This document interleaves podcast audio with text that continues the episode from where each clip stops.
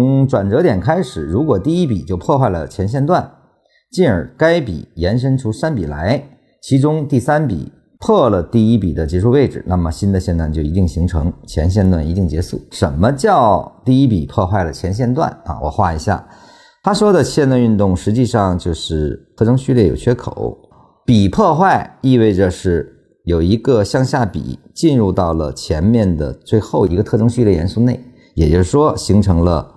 笔的中枢的这样的一个形态，也说进入范围，这个就叫笔破坏了。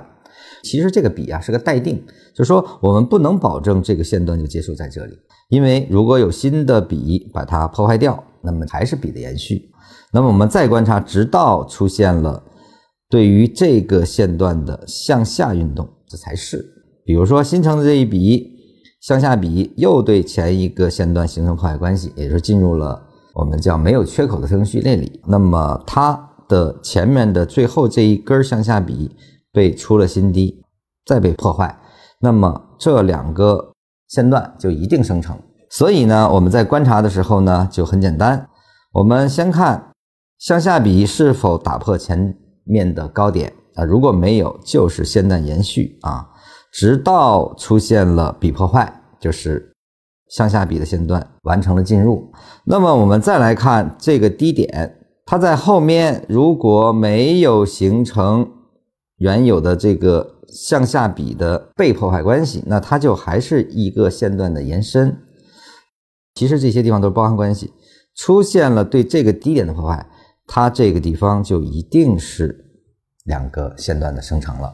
因此我们在观察线段的运动中，那我只需要找到。是否进入了缺口封闭的情况，而后再来观察最后这个低点，这个新的这一笔，这个就叫笔破坏的待定笔，它就可能使前一个线段结束。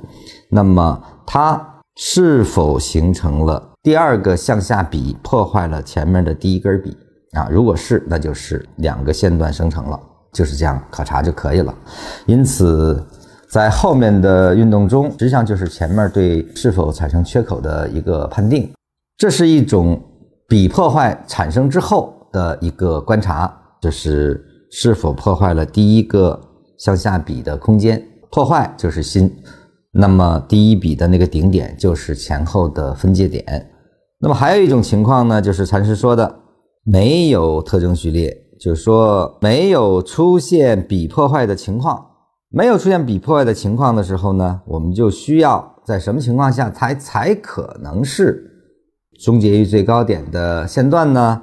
那就是需要出现一，再出现一个笔破坏，而后呢，在它的右侧又出现了一个对前面这个高点没有形成破坏关系的向上的运动，那么这个就是三段运动就可以划分了。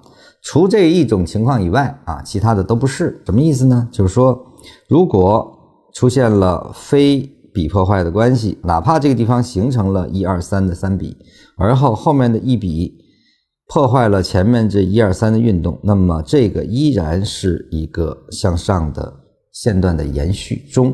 当然，它这个地方要如果出现五笔，那就肯定是了。一般就是三笔结束，三笔就被一笔破坏，那它就不是啊，那它就是一个。线段延续，如果三笔以上产生，那就一定是两个线段。它只有这么几个分类啊。如果出现了三笔，且右面又出现了三笔，且这个高点比它低，那就是一个三个线段。那么还有一种呢，是它直接把它覆盖啊，那它就在走势上呢就构成了包含关系啊，因为这个考察就变成了向上的考察。啊，那么它这个是形成包含关系，不构成底分的，实际上还是一个上升序列。